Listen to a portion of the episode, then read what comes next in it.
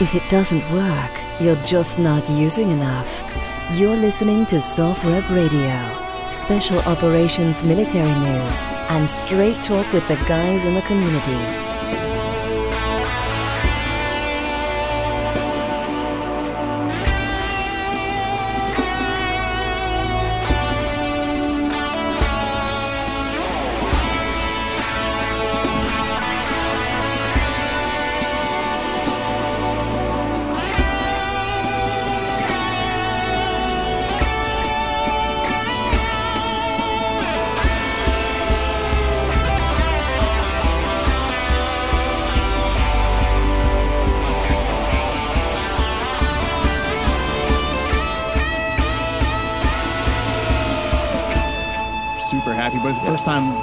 Yep, you and I have met. We know each other from Yeah, yeah. social media, but not uh, not in person. So I'm, I'm gonna give well, I'm gonna give Brad the usual intro. If that's Okay. Because if I don't, I don't want to steal your thunder. No, well, if I don't, I get tweets of Who is why this didn't you say on time on target? No joke.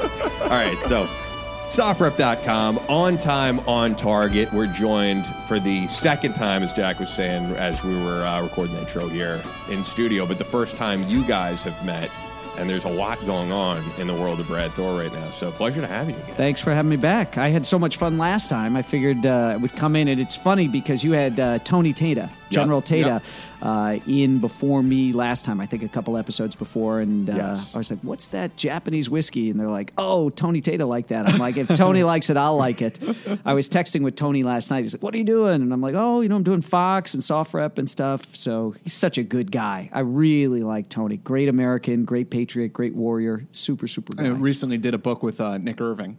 Yeah, that's right. The yeah. uh, Reaper. Reaper. Yeah, Reaper Ghost Target. I blurbed that book. It's a great book. You're you're like the blurb guy because when I whenever I see like a great th- military thriller and it's got that Brad Thor quote on the cover, people pick it up. I will not blurb something if I don't like it. So, I believe it. like Jack, if you were like, "Hey, would you blurb one of my books?" I'd be like, "You know what? No, no, brother? bro.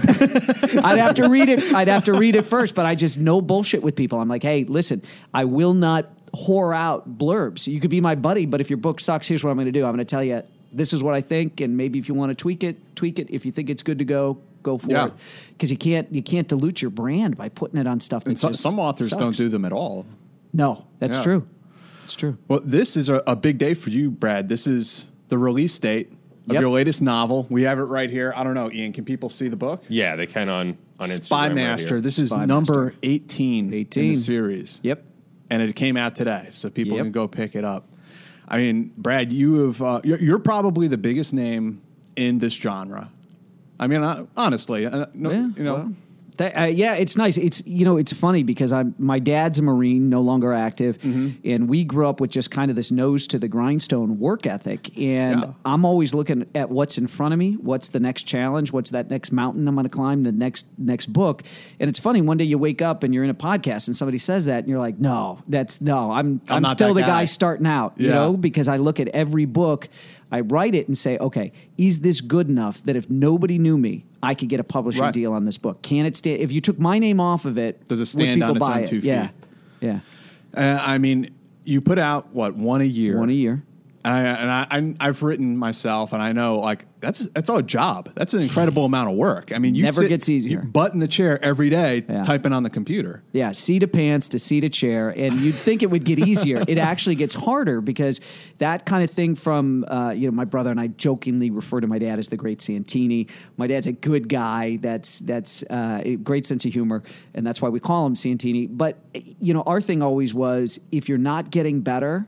You're not trying hard enough. And so that's, I try to raise the bar every single time with my thrillers because I don't work for Simon and Schuster. I work for the readers. They're my bosses. So the reviews that are going to show up on Amazon, uh, the stuff people are going to say on Twitter and Facebook and Goodreads, that's my performance review. That's what I'm I'm looking for. Did I do a good job for you this year? And are you happy with my work product? You got to top yourself, and also make sure you don't write the same book over again. That's yeah. That's but you know what? There's so much going on in the Yeah, world. yeah, it's really. it, it is. It, is writes an- itself It does.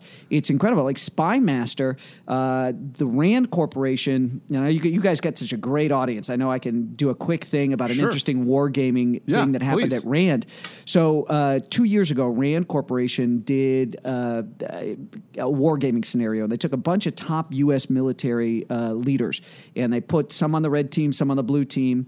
And uh, it was basically NATO against Russia. If Russia went into the Baltics and took one or all three of the smaller NATO members, uh, Lithuania, Latvia, and Estonia, I'm like, okay, gosh, I never even think about that part of the world. I never think about it, but what happened in 2014, Putin went in and took the Crimean Peninsula in real life. So we know that he's a revanchist. We know that he believes he's he's due this territory, He wants to sees take all it of back these countries as being part of Russia. as being part of Russia. So Rand did this thing, and every time they rolled the dice, and they mixed up the generals and the admirals and put them, you know, took from red team, put them on blue team, and mixed them up. Every time they rolled the dice, the Russians won. Every single time. They took the Baltics, all three, in 36 hours.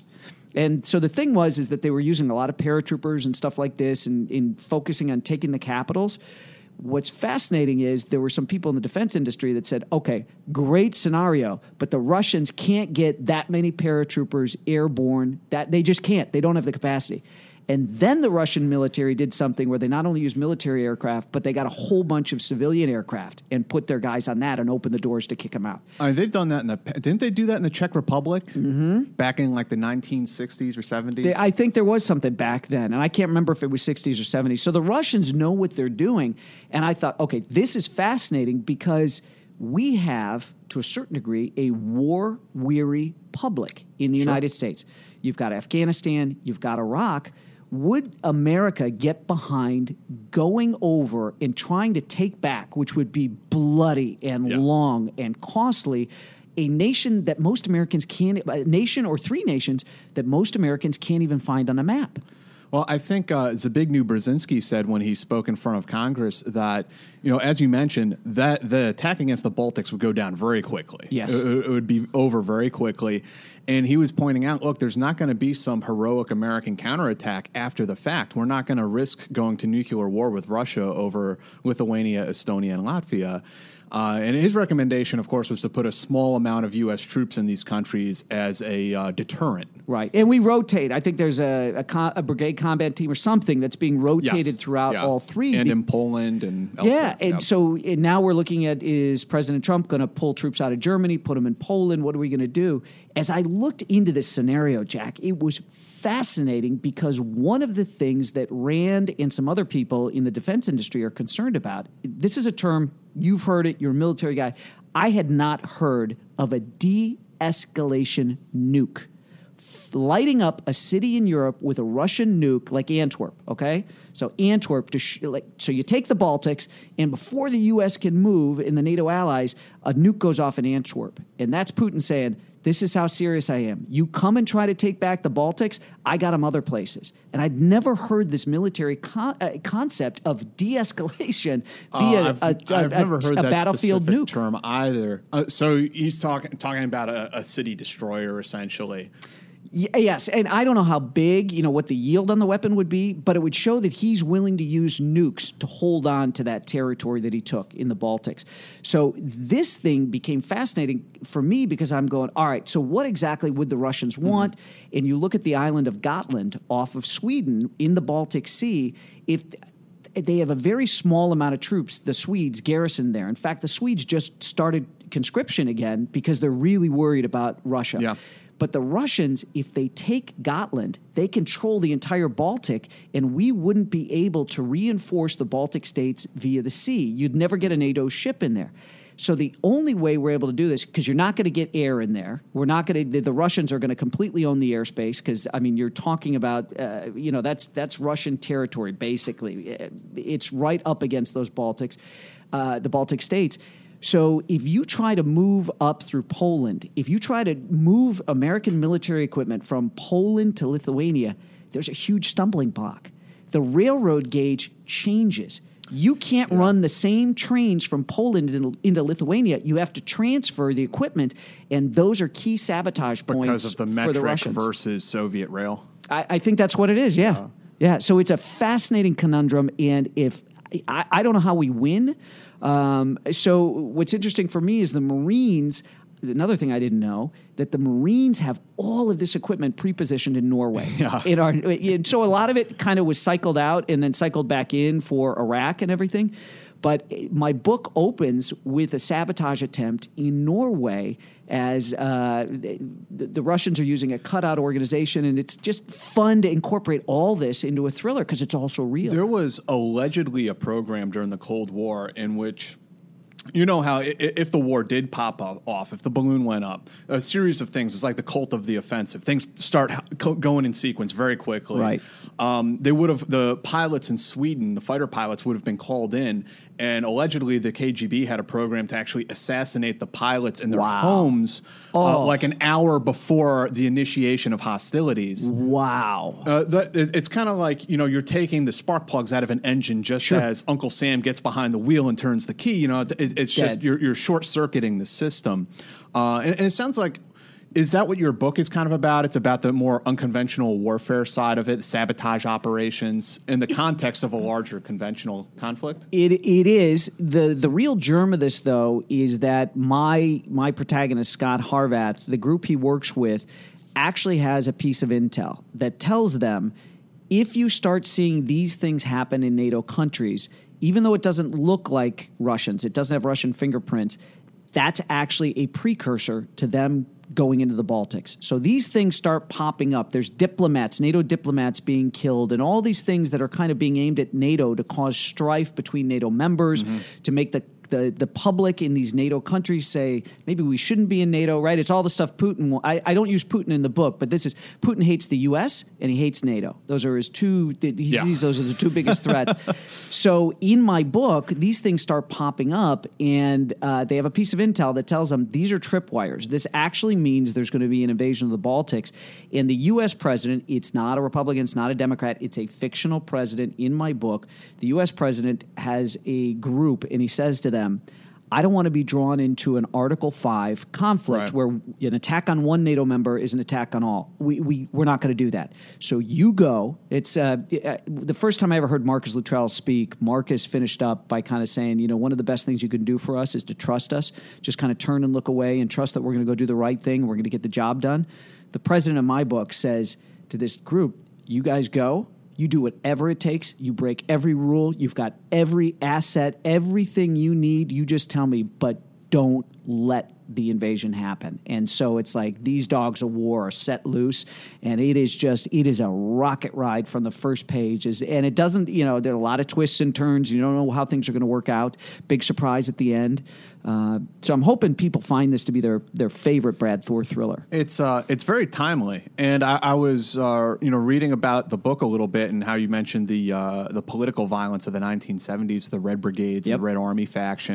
And it's funny because I, I just finished writing an article yesterday, kind of doing. I I hate to make like a this is like that kind of comparison, but at least looking back at the political violence in Italy in the 1960s through the 1980s, and speculating if we're not heading into a time like that in the United States that we're going to see this influx of political violence with this assassinations, bombings. I mean, hopefully that ne- never happens, here. Right.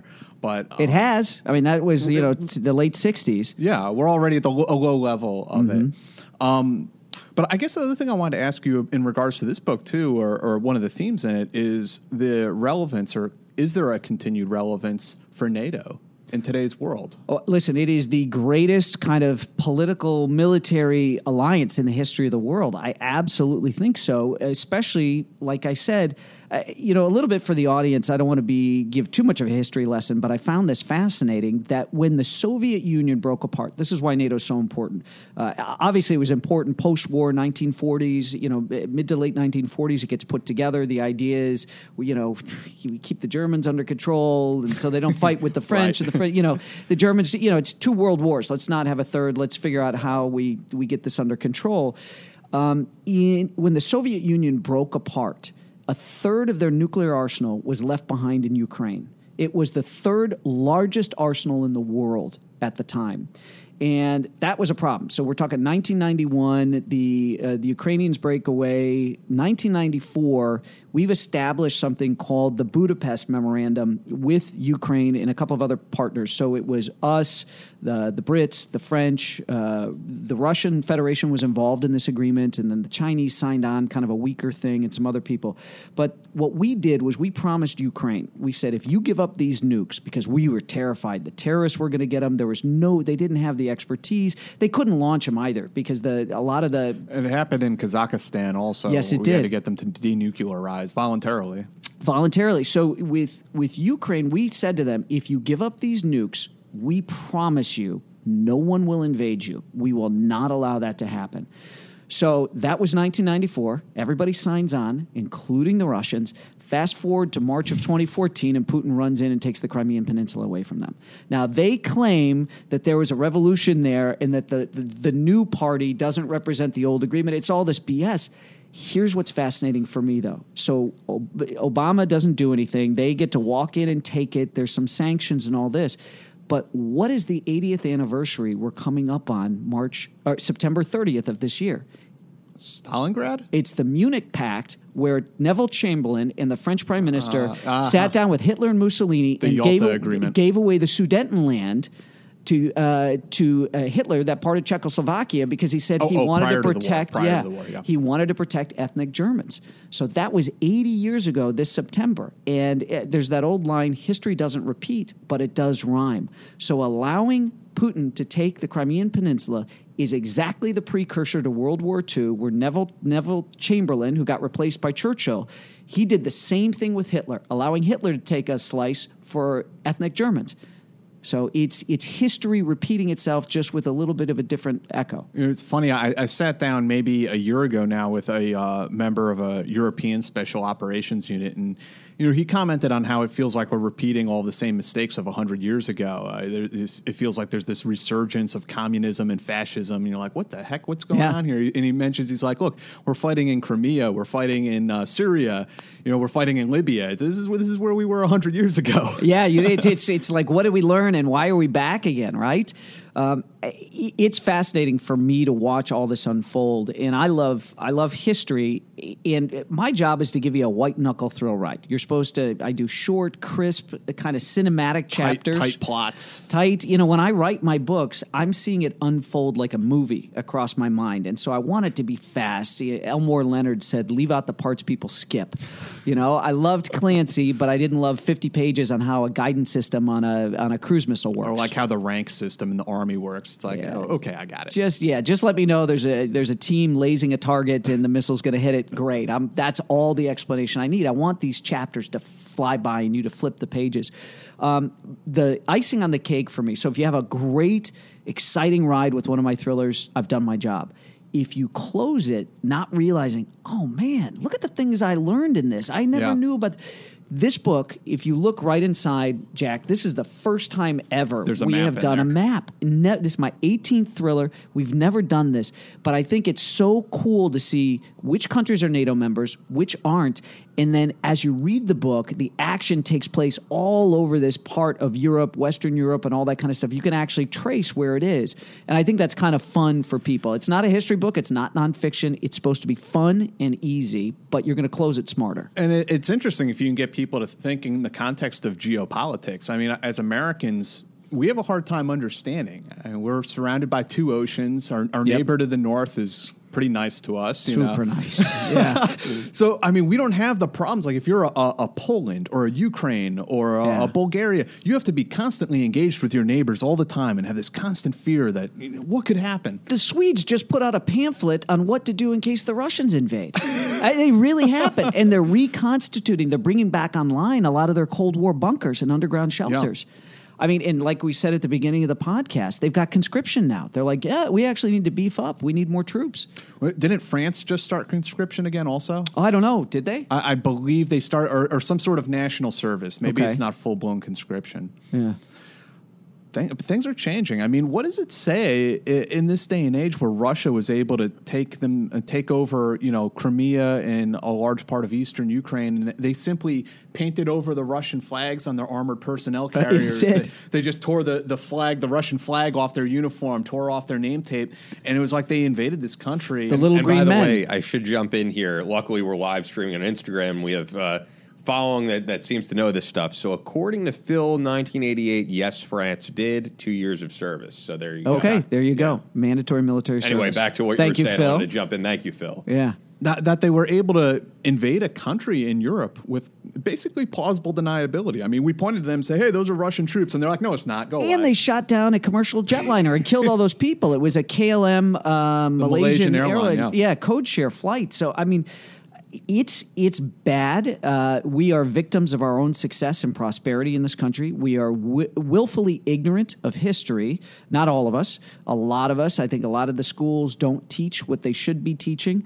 Um, and I, I, I, we are at a very difficult time right now if we allow kind of nationalism and populism to take over and we turn inward and Yeah. we we disengage from the world uh, listen i somebody th- there there has to be a big dog on top and in my opinion, it needs to be the United States of America because if we don't do it, somebody else will. I mean, Malaysia used to be a backwater until our Navy made sure that there was safety on the high seas and all this kind of stuff. Now it's tremendous prosperity there. Uh, you know, America's been the greatest force for good in the history of the world. We've we've freed more people from bondage, oppression, tyranny. We've fed more people. I mean, it's a really really good thing, and we shouldn't be ashamed of that. Uh, I'm not a fan of nation building. I am a fan of killing people who need killing. I think there's some bad guys out there, um, eh, particularly in the Middle East. And it's going to be very interesting to see as we sit and do this podcast. We're two weeks away from Trump meeting in Helsinki with Putin. Um, I know Trump wants to get out of Syria. Uh, there's no way, uh, and I know Putin wants that too. He'd love to see us out. He's never leaving because they need the warm water port there for their navy. in Syria, yeah, that's a long established relationship. Oh yeah, I mean that's a client state a Yeah. for the Russians, and it's they're a never place for them leave. to dump military hardware, also. Yeah, and they can cycle guys through and get them training, and you know that was the before they pulled out of Afghanistan. It was going to be uh, the the deal was going to be every Russian military member would have had you know active combat experience. They were just rolling guys through there all the time until they left. We've been there longer than the Russians. I mean. It's tough. I, I, met when I went over to Afghanistan. I met some incredible Afghan people, but and I don't quote Ann Coulter ever. She had one great line, which is it's tough to bring democracy to people who have more goats than flush toilets. Uh, and I, I'm I'm not a believer in bringing democracy to anybody. I'm a I'm a believer in if you want it, you got to fight for it. You can't hand it to people, and then we like idiots as a nation, like in Iraq. It's like okay, let's set up your constitution. Oh yeah, let's base it on Sharia law, the most unindividual thing there is out there. And so I don't know how we move people towards freedom and liberty if we don't empower the individual. I, I was going to get to this later because you know we're kind of on the topic of the book and we still have more questions about that. But you're kind of getting into it from this. I mean, your future aspirations of. I was pretty shocked to see Brad Thor. You know, you've been a very Brad Thor, 2020. Yeah, I'm not And you- running for president. Just and, FYI. And, and you've been a very vocal critic of President Trump. So yeah, g- I like- compliment him. Uh, you, Sure. uh, You know, So I- then, what what is the whole thing with Brad Thor running for president, making an announcement? Yeah, so that was the height of my frustration with tr- Trump and the Republican Party. Uh, listen, like I said earlier, my dad's a Marine. Okay, we learned about leadership. We learned about taking personal responsibility. We learned about protecting the weak. All of those good qualities. My brother and I learned them from my dad. Okay, uh, there is a tremendous amount of responsibility. Like Trump, don't like Trump, I don't care. He's the president of the United States. He's not the president of thirty percent of you know his followers, his base. Sure. He's the president of all of us. It has gotten more toxic and more divided in this country since the rise of Trump, and I think he contributes to it. I think the way he is, his kind of you know, Roy Cohn was his mentor. Uh, Roy Cohn, the guy that worked with Joseph McCarthy, Roy Cohn Yeah. was not a good guy. He's a lousy son of a bitch. Uh, so I don't like Trump calling names and being so divisive, but this is what's always worked for Trump, right? He's a reality show star. He's like a, a wrestling guy, so he always needs the evil guy to play off. Stirs off up of the drama. daily. And you know, there there have been these reports that Trump has said he wants to run it on a day to day basis like a reality show, where there's always some big headline and tune in tomorrow. He did that with the Gorsuch appointment a while ago, where you didn't know who was You, the you see it with the Supreme Court justices. Who's it going to be? We Yeah. have a list. of Tune in names, but we- Monday. yeah, we don't know. Or is the North Korea summit going to happen in Singapore or not? Right, which it right. did. Right. Yeah. So i- i- from a, I don't see him as a take all of his personality out, and I can't stand his personality. I'm a Midwest guy. I think he's a boorish New York kind of a Queens. You know, just what's amazing. He wasn't always that way. He was very self confident. If you go back and look at Trump footage from the '80s, like the Today Show interviews or Larry he was a little more well spoken. Polysyllabic words, cogent arguments. Yeah. He didn't lose track of the subject halfway through the sentence. He's a different guy at 72, you know, than he was 30 years Yeah, ago. yeah. So, uh, good, bad. I'm, I'm not a psychiatrist. I'm not judging him on that. He's different. Uh, I don't like his style, and I think style's important, particularly for such a noble nation. My concern is that we have a 9 11 or something like that. He's going to need to rally the country, and it's so divided he's not he doesn't possess the, the the skills of an effective leader to knit people together Or if we have a serious recession, some sort of national emergency, Yep. it- it's concerning. yep I, the, the divisions i you know, god forbid we have economic hard times because boy is that people are going to start eating each other in the streets because Yeah. it's so toxic and so divided I think, you know, on the right, there's this attitude right now of, you know, let's make America great again and screw the rest of the world. Uh, on the left, there's this sort of like Howard Zinn interpretation of history, like hand wringing, America is an evil, racist country.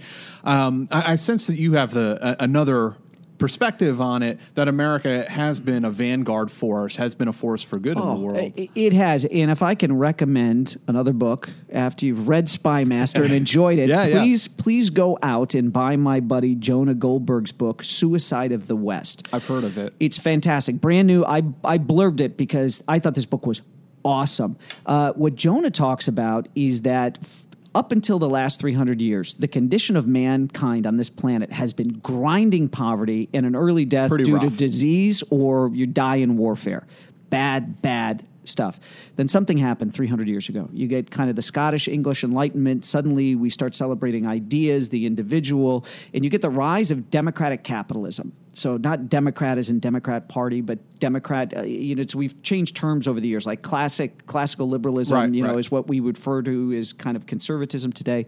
But what Jonah says is is that we are living, and he's right. We're living in the best country at the best moment in history. We're sitting in an air-conditioned studio right now. That's just a fact. It's a fact, and yet there is a, a sector among us who they're not happy and they're looking for things to be pissed off about. Whether it's the fact that there isn't there aren't transgendered bathrooms or whatever, they're they're actually manufacturing trouble. I would also argue the 24 7 news cycle has made Oh, things sucks. worse. and because social, social media. when you watch worse. the news. I blame Nancy Grace for the fact that I don't let my kids play outside my line of sight.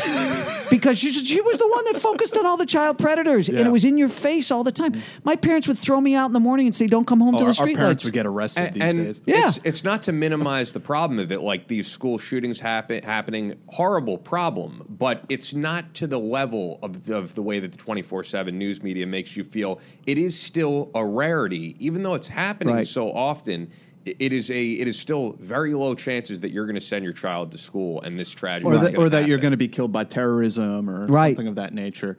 Bingo. It, it um but it's clickbait it, it, it- It's clickbait, and that gets put in front of our faces all the time. And then every time something like this happens, you know, it's it's interesting. I remember when the Newtown, Connecticut sh- school Yeah. shooting happened, and I thought for sure there was going to be a ban on AR-15s. You know, anything that and there was in New York there was here Uh, yeah, well, that's because you live in New York. well I and I'm not saying the city because I live on Long high Island capacity. and- you the Safe Act or whatever it yeah, was up, here up until um, Cuomo. Up until Sandy Hook it, on Long Island, you could buy lawfully buy an AR-15, and then that got shut down. And it's so stupid if you know anything about firearms. I mean, this is this is ridiculous. It's because it looks scary. You know what I mean? It- so much of it is based on ignorance. And when you get Yeah. into an argument, you're talking to people who know nothing about firearms. Uh, you, listen, when seconds count, the police are only minutes away. So What I, I find really striking, you know, going back to what you were, you were saying, that it, it feels like, you know, we live in this marvelous time in history. Uh, and yet there are so many Americans who act as if they want to throw it all away over what amounts to a teenage temper tantrum. Oh, look at the rise of uh, of socialism on the left with the success of Bernie Sanders and now the the the, the congresswoman to be Yeah, from New York 14. Yeah, I mean she's an out and out, and now they're trying to parse. They're trying to split hairs. Well, socialist versus democratic socialist. Yeah. you know it's like home invader versus you know guy that's good with uh, with uh, burglary tools. So same thing, right? You know, same What I- philosophy. What I, try to tell people, you know, who think, you know, America is like this evil, racist, imperialist country, like you said before, I mean, if we don't play that vanguard role, somebody is.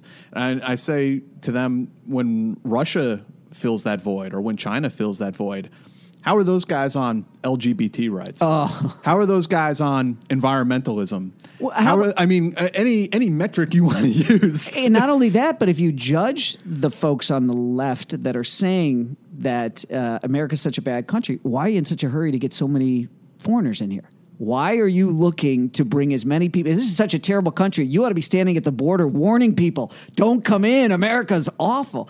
Yeah, listen, it, it, it, it is it is interesting. I, I have family members, I have dear friends who are on the other side of the aisle for me, and I think part of what I can do uh, to help the situation is to listen and to be, you know, mine's like a parachute, right? It's got to be open Yeah, be, to be work. the adult. Yeah. Be- Well, and that's what we're missing a lot of is is people being the adult, being mature.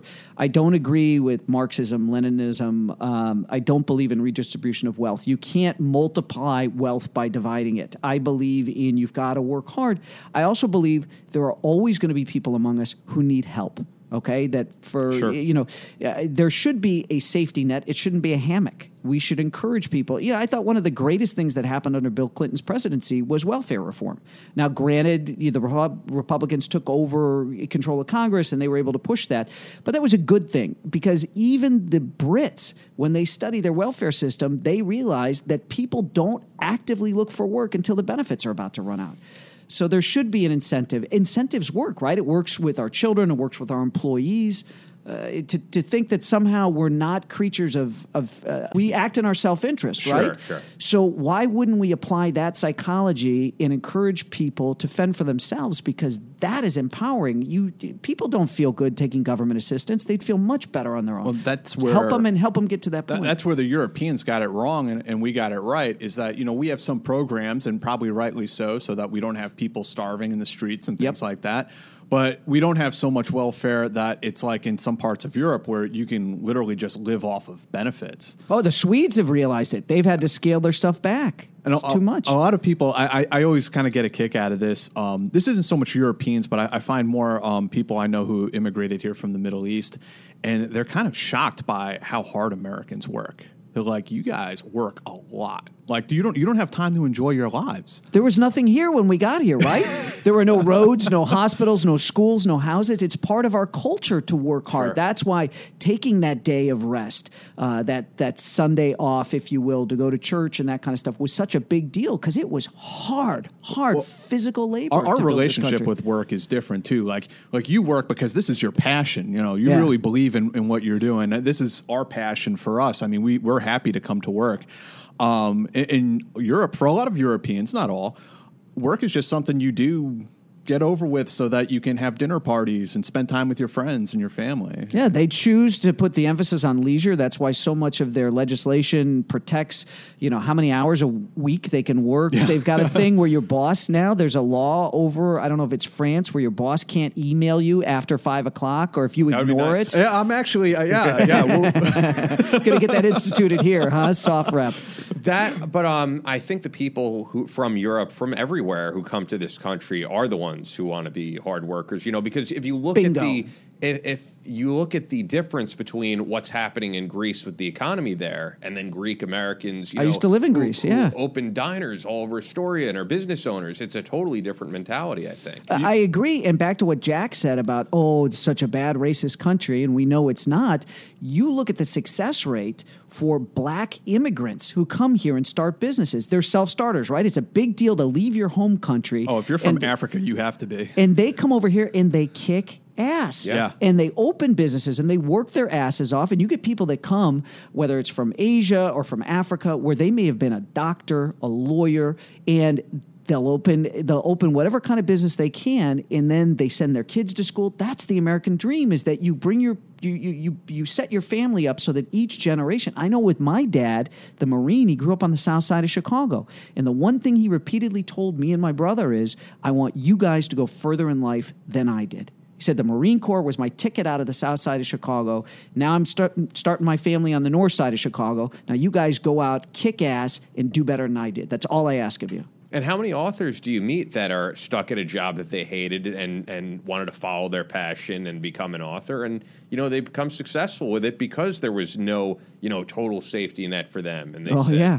You know, pro- probably at some of the worst times, people say, like, I got to go for it. I got to follow my passion. I think it's a good thing sometimes. It's a blessing in disguise for some people. Uh, It's a hell of a motivation. You know, Yeah. you don't you don't work, you don't eat. I mean, that's a that's a big deal. Is it like being a uh, like I've heard a lot of artists say this that you operate with this constant sense of like self doubt. Like, am I am I going to lose the pixie dust that allows me to do my job? You know, the pixie dust thing doesn't bother me. I, but what is interesting is I was going through books. I got thousands of books at home, and I found this book. I was looking for something new to read, something I hadn't, and I pulled a book off the shelf. And I, a dear friend of mine out in Utah is a psychologist with the VA out there, and I was convinced he gave it to me. It was from the 1970s. It was called "The Seasons of a Man's Life," and it it tracked different groups of men in New York uh, City in their 30s, 40s, and into their 50s, and how things changed with them. And one of the groups, it was fascinating, they chose was authors. I'm like, huh, this is really weird. How do you get authors as a group to study for kind of a psych- psychological profile? And what they found with the authors was not so much the pixie dust, but that every book those authors worked on, they hoped this will be the one that breaks through for me. I'll finally have sales success. My readers will be happy, but I'll finally get critics to say, you know what, this guy's an important guy in that genre, and that's what they were always chasing with uh, with that. So for me, my and I realize I'm not gonna, I'm going to it's always going to be a mixed bag because people can't do reviews without politics involved anymore. So I know certain outlets are going to are going to look at my politics, not at my art. And I, I there are certain areas that are New York Review of Books. Yeah, I actually, you know, it's funny. The New York Times gave me a great profile last year. I was stunned. Uh, I know the author, uh, Coolish. Coolish, yeah, Coolish. I think that. Yeah, I, I know him. And he was he was he's a military guy. He comes from a military family, and I- I'm not saying that his history played into Sure. the review. I thought the review was very fair, um, and I got another review recently. I'm not gonna I'm not gonna cite where it's from, but it was completely unfair. And it was a guy I could tell. I have a feeling we vote differently, but uh, what's interesting, you know, because he was immediately virtue signaling to his crowd. Thor's an NRA member. There's a lot of guns in his books, and it, it, it, A military book without guns. I I don't think know. that'd be very Yeah. exciting. Well, find me a Hollywood movie without guns in it. I mean, give me a break. The only thing you won't find in one of those movies is a Muslim bad guy because they refuse to do that. So it was it was fascinating where this guy was judging my books based on my politics, not on the art. Sure. You know, like I wish I could send in a book with the name not on it and get it reviewed and see would it be any different. Yeah, yeah. But that's the world we live in. We're we're very political. Uh, but back to Jonah Goldberg's book, Suicide of the West, we have forgotten how to be grateful. And Yeah. uh, every morning to that point, I get up and remind myself that we are endowed by our Creator with certain unalienable rights, chief among them the pursuit of life, liberty, life, liberty, and the pursuit of happiness. That last one's very important. When I wake up in the morning, I remind myself that people have sacrificed everything so that I can have that pursuit to happiness. And happiness is a choice. I get up every day and I say to myself, I'm going to choose to be happy today. I'm, it's the best time to be alive in the greatest nation in the history of the world. I can find things to be happy about. It's a choice. I mean, think about how much has been sacrificed to establish Western civilization from the Westphalian Agreement of 1648 up until today. I mean, it, it's incredible, and I, I don't think it's something we should take for granted or just throw away. Uh, maybe we should have a little bit more humility about the the society we live in, and there's there's lots of room for improvement. There's always and we going should work be. together to improve Yeah. things. Absolutely. Um, but it, it seems, yeah, that we're we have this sort of callous disregard for our own society. We're lazy. We're victims of our own prosperity and success. You know what I, I mean? It it really is. I, I'm stunned. It's funny. We uh, we were talking with someone earlier today. I was at another thing, and there was a young person there, and it was it was amazing. Like how many phrases uh, don't get kicked around in their age group. You know, we used to have this thing when I was growing up uh, that came from my parents' day, and maybe even further back about keeping up with the Joneses. Right? They were the neighbor next door. Yeah. He buys a new Cadillac, you get a new Cadillac. Got a washing machine for the wife. Oh, I got to get a washing machine for mine. And we're now at the point where uh, it, it, shame. Uh, uh, Yvonne, who's here with me, we talk a lot about shame and how good that was for a culture. You know, we used to say "shame on you," you know, and we used to say, "What what what are the neighbors going to think?" So we were afraid of shame. We didn't want to be shamed. Now we don't know our neighbors, and you see just ridiculous things happening because people have no shame. In the news recently was the woman who turned in the little girl for selling water, bottled Yeah, water. I saw that. And the guy on the BART train in San Francisco calling the cops because somebody's eating a burrito. What's interesting is if you look at kids, uh, Jonah. This is back to Jonah Goldberg's book. I'm plugging his book more than mine, More but than I, but I think yeah. But I think culturally, Jonah's book is brilliant and really important. But what Jonah said is when somebody cuts in line in front of you at the grocery store, there is a visceral reaction which is completely out of proportion with the act Yeah. itself. But it's because if people break cultural norms, it's those cultural norms that hold that held us together as tribes, as small bands, as we develop forward. And people who wouldn't, you know, like we're all going to go dig a ditch, and this guy's going to sit in the sunshine, but he gets part of the lunch that we're all participating in. No, we had these cultural norms because it was a, a way to work together to get us to the Westphalian uh, agreement and get us to the nation state and all that kind of stuff. So when people break those cultural norms, we have this visceral reaction to it, and we're seeing a lot of that. So that stuff is fascinating for me. Well, to that's read. that's the uh, fictive kinship that uh, when we had John Robb on the podcast, he talked about that there there are these fictions like like for instance the West. There's no such thing as the West. Like we speak different languages, Right. different ethnic groups. That was a, a, an identity we constructed for mutual security, uh, to for a, a, a sense of kinship, uh, and, and a way for all of these very different countries to relate to one another and cooperate together. Uh, and now we're seeing a lot of that break down, which Yeah, I mean, it is, i- i- i- and some of it is being purposefully accelerated, I mean, Deconstructed, uh, yeah. yeah. I mean, obviously, Putin wants to see as much uh, chaos sown. He was very active in trying to meddle in Brexit because he doesn't like the EU either. He's trying to he's trying to wreck that. But then, you know, we've got a trading surplus with Canada, and we've got our president taking potshots at Trudeau for him just saying in a press conference you know, I'm going to stick up for the Canadian people. And he was Canadian. He wasn't rude, but some of the politest people you're ever going to meet are our dear friends in Canada. So, you know, eh, the Chinese curse is may you live in inter- interesting times. And I think it's, I think it's very interesting right But now. but look at the silver lining, Brad. Right right now, the left is in love with the FBI, in love with the Yeah, CIA. They're they're fighting Yeah. for fair trade. yeah. they, they seem to now welcome. Uh, they're very concerned that America is losing its prominence the prominence world, yeah. on the global stage. I'm like, come on home, Yeah, guys. we're glad Come to on- have you. Come on into my arms. yeah, I, you know what?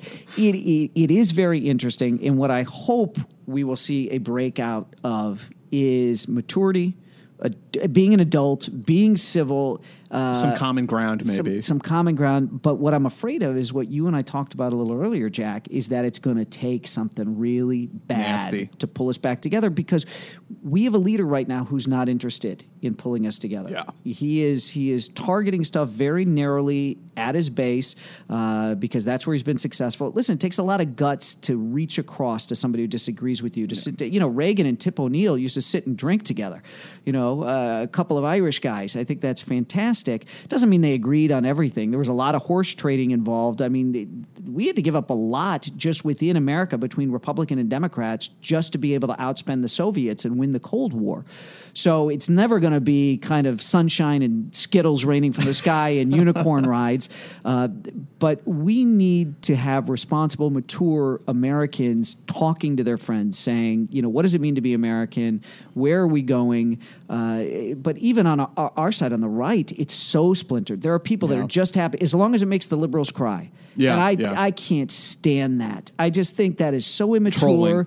It is trolling, and I get it. You know, you've had a finger poked in your eye by the news media forever, and it hasn't been fair and all that kind of stuff. But rise above that. Yeah, yeah. You know, it's now the because guess what? The shoe's going to be on the other foot.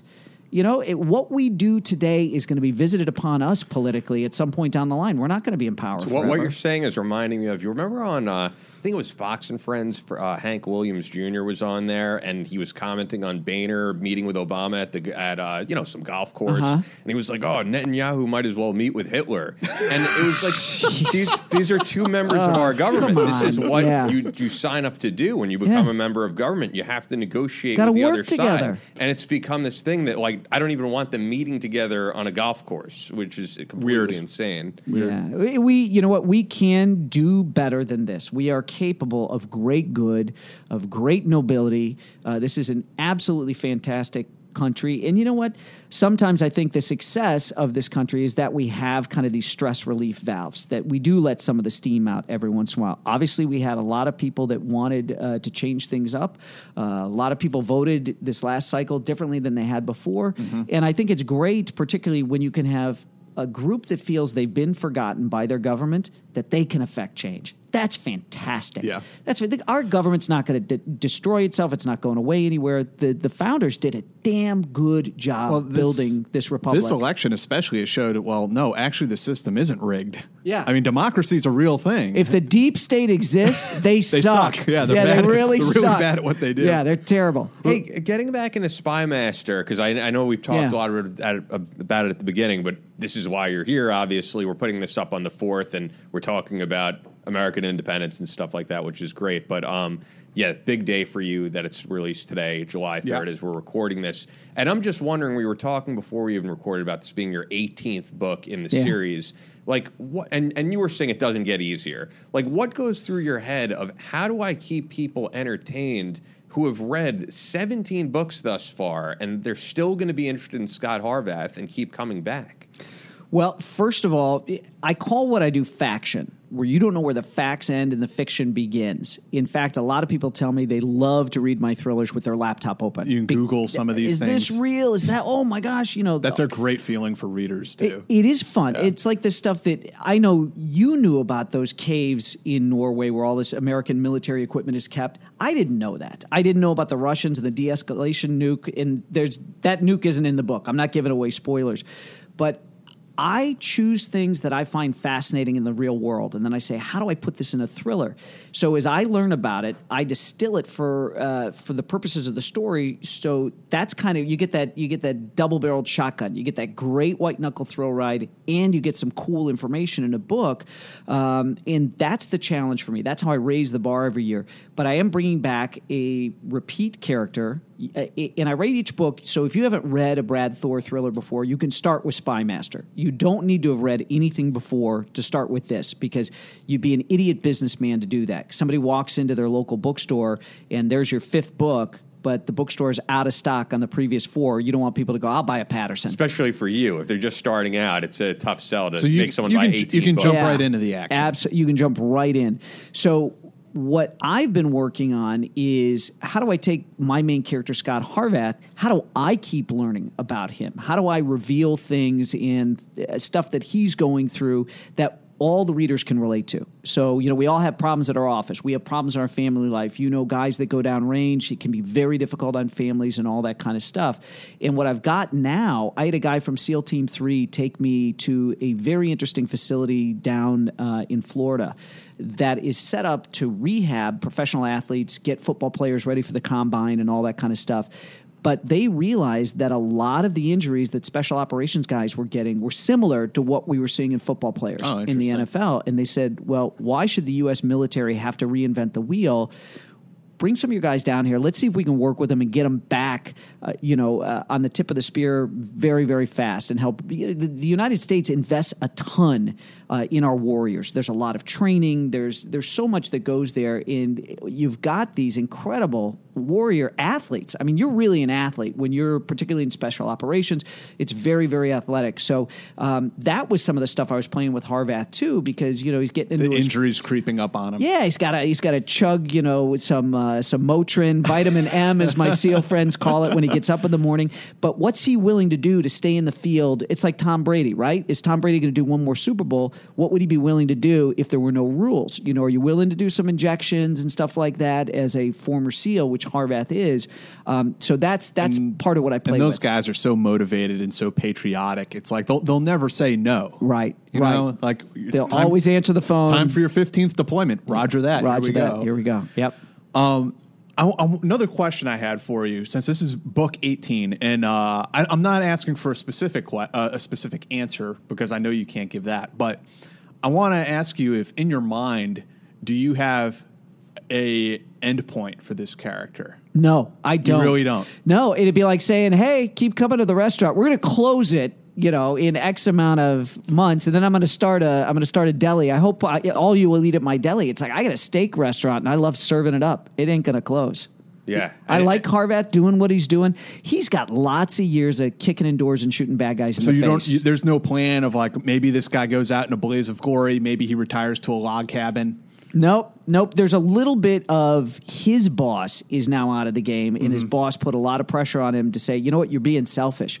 You keep going down range. You're too valuable to be going out on these assignments. You, Tom Brady, I got to get your butt off the field Become and the start manager. become the manager, help scout out the new talent, help build the, the team and take it into the future. And that's a big wrestling, a, a big uh, internal thing that Harvath's dealing with in this book, where he's like, fuck that. I got so much left to give. And then there's this question of are you being selfish? Are you putting the bigger mission, uh, are putting yourself ahead of a bigger mission? And so th- that's part of the, the neat stuff that I reveal about Harvath in this book, which is fun, particularly if you've never read him before. You, you really get a great grasp for who he is as an American, as a man, as maybe a father, because he's looking at, boy, maybe I'd like a family, and that would require me to kind of dial it back. So uh, a lot of stuff packed in this thriller. It's a lot harder to drop that rucksack than people think. Uh, nothing worse than being a former action guy, right? I mean, it can, it can be. But I'll tell you, my children's godfather was a fifth uh, fifth Special Forces guy, and he now works for the State Department. And he had done kind of his hardship tour for state. He had to go to Iraq. He was at the embassy over there, and he went for a meeting. It was like an economic development meeting or whatever. And there was a there was a guy, a contractor, pulling security, and he kind of looked at him. He's like, I know that guy. And he came out and realized, okay, this is a guy he knew at one point from fifth group, and they were kind of chatting before they had to jump back in the cars and go. And he's like, Hey, how you doing? You know, you still married? The guy's like, No, divorced three times. But I love my job. How about you? And my buddy who had left uh, fifth group and had gone, started his own business, successful business. But then 9 11 happened and he went to work for the State Department. And his wife agreed. They traveled the world. He's not, you know, out running and gunning. But the guy that decided he couldn't get away from the lifestyle and went over to the private contractor side, you know, three divorces. It, it takes its toll. I think it takes a special wife, but also a special husband who keeps going down range that can they can both maintain that relationship. It can't be easy. I mean, that's yeah, that's something that I was single the entire time I was in the military, so I, I, I can't even begin to imagine. I remember one uh, special forces wife telling me because now in, in working as a journalist, I've come to learn more about that side of things from talking to different people, and uh, one uh, wife was telling me she's like, you know, when you're married to a Green Beret, you're the mother. You're the father, and you're everything else. run the house while they're Yeah. gone. I mean, it's a it's a big deal, and that's why I always I always want to remember, and I always tell people on social media, never forget families serve too. So when you thank a you thank somebody in uh, in the army or the Coast Guard or the Navy, the Marines, thank their families too. Because those families serve. It may not be in the same location, it may not have the same requirements, but theirs is a life of service to our nation as well, and you can't forget that. Missing the birth of your children. I mean, Mm-hmm. it's I, I can't even fathom. the stress on the wives, wondering, "Oh my gosh, I just heard this in the news and I can't reach out because he's it's wor- it's worse for them than it is for the guys because you don't know. yeah, you have no idea. What's Not going knowing on. has got to be a terrible thing. yeah. The last book was Use of Force. That's the last time that you were in here with Yep. us. Uh, I have to hear the story uh, because apparently I didn't know the real story of Chris Christie on the beach reading Oh. Use of Force. so all right so last last year new jersey shut its beaches about this time uh, kind of end of june beginning of july because they had all these financial problems uh, in new jersey the governor has the governor's mansion and there's a beach house at a state park in new jersey so all the beaches for like fourth of july were shut down you know christie shut everything down but a helicopter got pictures of Christie sitting on the beach in a in a in a beach chair with like friends and family enjoying the beach. No the only beach closes for Caesar, Brad. Right, no beach closes for Chris Christie. So what's funny is I was talking to my web designer, uh, and we were laughing about this, and he goes, "You know, the only thing Chris Christie's missing in that picture," I said, "Yeah, it's a good summer thriller, good beach read." so we, so my guy photoshops my my then brand new hardcover use of force last summer into Christie's hands. And then and then pixelates out Christie's junk right because he's in a real tight bathing suit and we put this uh, I put it up on Twitter with a with a caption that says I think I'm the only guy in America who doesn't hate Chris Christie and it went viral Uh, yeah, I re- do you remember how many retweets it got? Because I remember it like over insane. 20,000. Yeah. It was my most popular tweet ever.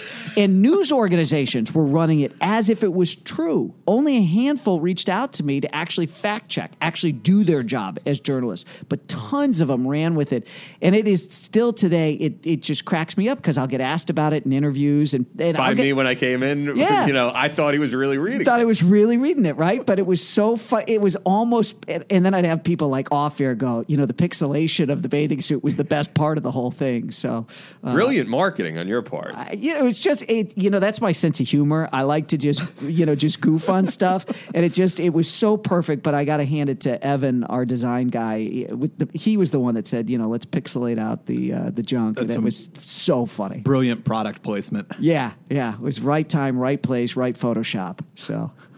That's awesome. Uh, so I'm excited that this is out today. Um, you know, for people who have never read anything in the Scot Harvath series, what would you say to them if they're thinking of picking up, you know, their first Brad Thor book? Start with Spymaster. I think, you know what? If I can't get you with this and make you fall in love with Harvath, I, I can't do it. So I would say start with Spymaster. You can always go back and read the other ones. They're meant to be read standalone.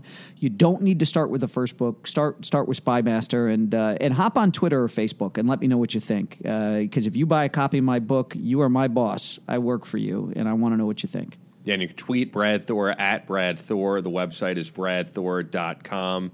Um, anything else that you want to get to? Because I wanted to mention what we're up to at Hurricane Group, and then I mean this has been awesome. I, I think we've gone like all over the place to say. Yeah, we I have. Really no, it. I think that's great. I just want to say congratulations on the Thank book you. release. Um, can I take this one with me on Yeah, vacation? I'll even I'll even sign it for I you. would Jack. love that. You bet. Uh, I'll take this one. I'll read this on vacation this summer. Okay. And I was saying, vacation for you is usually like the middle of a war zone with Benny, but not this time. Oh, with my wife? no, we're uh, we're going to to Europe. My my wife is from Italy. So Oh, neat. yeah, What part of Italy? uh, Milan. Oh, wow. Okay. You guys going to go someplace nicer? Yes. Okay. Yes, we will. As I was saying, uh, Kind of Milan- Milan and uh, especially in the summer i- in August. If you go to Milan, rough. this is this is It's a no factory town. This is no joke. If uh, you go to like Milan's equivalent of Times Square in August, you can lay down in the street and you There's will not be no hit cars. by. There is nobody in that city. It, it just empties out in August. Everyone's gone. Yeah. Because again, the Europeans have a different relationship with work. I'm starting to think Brandon has a very European uh, Yes. relationship with work. If I, I, I, but I love following his Instagram because of all the He's airplane over. pictures. And that when he was when he was doing the float plane stuff on Lake Como, you know, and I- Incredible. yeah, some of the most beautiful pictures I've seen. So I, I really enjoy those. But uh, yeah, I just. I think it's great. Listen, that's why you work so hard in the military and you're working hard in your private business now, right? Is to pursue your own self interest. Absolutely. Do what lights you up and makes you excited, and uh, it's it's Do what you love. live the American dream. And let me say thank you to you for your service because I tell my kids all the time that there is no American dream without those willing to fight to protect it. So I get to be a best selling author because of the service of my dad, your service, and everyone else who's ever picked up a rifle or volunteered to do so for the United States. So thank you. Yeah. Thank you, Brad. Yes, well said. Um, wrapping things up here, there's only one club out there with gear handpicked by special operations military veterans from several branches, and that, of course, is Crate Club. I don't know if we've ever sent you. You guys from Crate did. It was awesome. Okay, Yeah. very cool. Oh, Yeah. really? Oh, yeah. I got a great bunch of stuff. Okay, that's all I was. Way 'cause I was wondering about that. So yeah, we uh, we have a future collaboration we're doing with NFW Watches for an exclusive crate uh, for the premium tier members. That's coming soon. We have different tiers of membership depending on how prepared you want to be, and gift options are available as well. You can check that all out at CrateClub.us. Once again, that's CrateClub.us. And then we now have a partnership with Cuna Dog. Do you have a dog? I, Or- I got a couple. We got some Belgian Malinois. All right, so then Really? I have to tell the people there They're send. Brad a box for you know Cuna because we have a team of Kane Train Nine handlers picking out a box for your dog every month of healthy treats, training aids. It's custom built for your dog's size and age as well. The products are U.S. sourced, all natural, and not only promote a healthy diet but also promote being active with your dog. So whether we're talking a pit bull or a Chihuahua, it's just what we're looking for, no matter what dog. You can see all of that at cuna.dog. That's cuna.dog. It's efficient for you. Your dog will appreciate it as well, of course. And that's spelled C U N A dot D O G. And as always, I also have to mention that for uh, you people listening right now, we have a limited time uh, offer of fif- a 50% discounted membership to the Spec Ops channel, our channel that offers the most ex- exclusive shows, documentaries, and interviews covering the most exciting military content today. The Spec Ops channel premiere show Training Cell follows former special operations forces as they participate in the most advanced training in the country, everything from shooting schools, defensive driving, jungle and winter warfare, climbing, and much more. Again, you can watch this content by subscribing to the Spec Ops channel, and that's at specopschannel.com. Take advantage of that 50% off membership, only $4.99 a month. SpecOpsChannel.com. I'll be sure to make sure they send you a box uh, for Cuna, for your dog. Uh, but this was awesome. Once again, it's bradthor.com, at bradthor on Twitter. Uh, Spymaster's out today. Most people I know are listening July 4th, so they're probably enjoying barbecuing with their family This and is stuff. it. And Perfect book to get. Yep. pick up Spymaster, uh, Spymaster while you're at it. Um, and as you said recently, I mean, I think the same goes for Memorial Day as Fourth of July. It's okay to okay have, to a, have a barbecue barbecue. and also remember these great things that we're talking about. Spend some time with your family. Yeah. which is where you're off to, right? You Great. said Yep. Uh, going right to the airport from here and flying back to Nashville and uh, gonna fire up the barbecue tomorrow and uh, and thank God for that Independence Day and and just respect and admire the courage it must have taken for those colonists to stand up to Great Britain. It's a pretty, it's it's amazing when That's you think so of what cool. they were able to do, and we we we reap the benefits of that bravery every single day. We wake up in this great nation. One of the largest upsets in history. Oh yeah, the, one of the it might be the largest upset in history. You bet. And Nashville, by the way, is like it's like the new LA. I haven't been there anytime Booming. recently, but yeah, It's booming. I haven't been there since I left Fort Campbell. It's been a while. So it was like eight. Yeah, it's ago, uh, yeah, right across there in Kentucky. It's uh, listen, Nashville's fantastic. It's booming. We joke that the state bird ought to be the construction crane because there's so much building. There's jobs. Uh, they actually can't hire people fast enough. That's the biggest problem. People are moving in, but the companies are moving in so quick that uh, if you're looking for work, think about Nashville because they need talented go-getters down there. But I'm just thinking of like that's where all the songwriters go now, and country has made this huge comeback all over the country. Um, you know, I, Yep, I- and there's healthcare twice. down there, and there's But financial services firms. It's just booming. It's crazy though. So when I get into Penn Station a lot of the time, and you see these people here for concerts at MSG, half the time it's country concerts. People in like cowboy hats, and for the first time in my lifetime, like New York has a successful country station, and it's all like thanks to Nashville. It's pretty interesting. pretty amazing. Pretty amazing. No income tax in Tennessee. There's no state tax. There's great medical in Nashville, but that was the big thing. Very light on regulation. They're running a sur- budget surplus, so financially it's very sound. And then me being a shooter, uh, coming from Chicago, where it yeah. was just so anti-gun, I hear ya. I'm I'm just thrilled to be. I mean, it's you know walk in, walk out, same day. You know, same hour with whatever you want. There's no waiting period as long as you clear the background check. So. That's so cool. Always an honor to have Brad Thor in studio. BradThor.com, at Brad Thor on Twitter. The book's available everywhere, Spymaster, and also on Audible, I saw it. That's- Is it you reading it? or No, no, no, no, no. Big Broadway actor who can keep track of the voices and all that kind of stuff. You have a good voice, man. You can do that. I, I got an okay one, but I can't do. It's kind of a pain in the multiple. ass, right? Reading the entire It's, book. it's a talent. It's a talent to be able to do the different voices. So. Yeah. Well, happy Independence Day. Thanks for having me on the July Yeah. 4th broadcast. I appreciate it. Thank you, Brad. It was Sure, great you, having Brad. you in studio. All right. Talk to you later. awesome. This was great. You've been listening to SOFREP Radio. New episodes up every Wednesday and Friday. For all of the great content from our veteran journalists, join us and become a Team Room member today at sofrep.com.